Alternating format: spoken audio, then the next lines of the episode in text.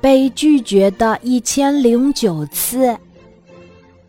桑德斯上校退休后拥有的全部财产，只是一家在高速公路旁的小饭店。饭店虽小，但很有特色。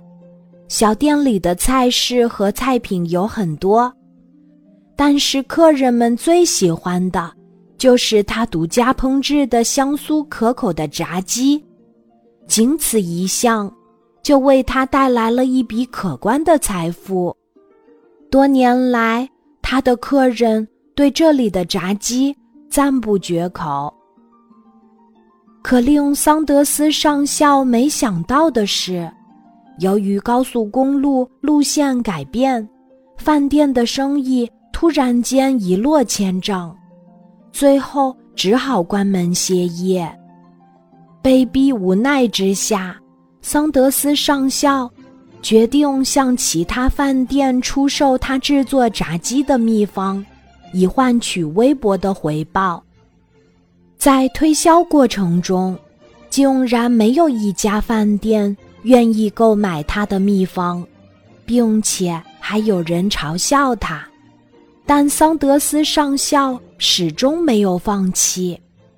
在没有找到买主之前，他开车几乎走遍了全国，吃住都在车上。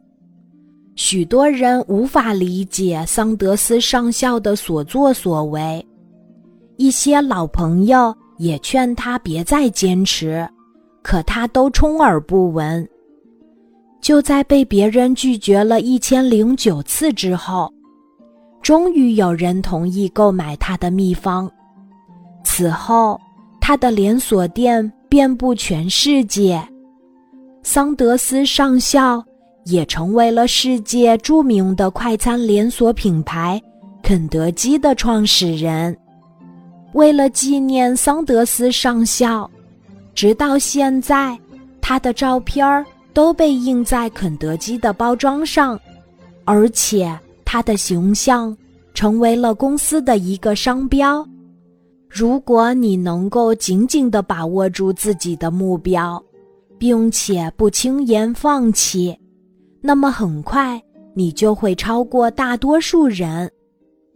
桑德斯上校的这种努力与坚持，正是值得我们学习的地方。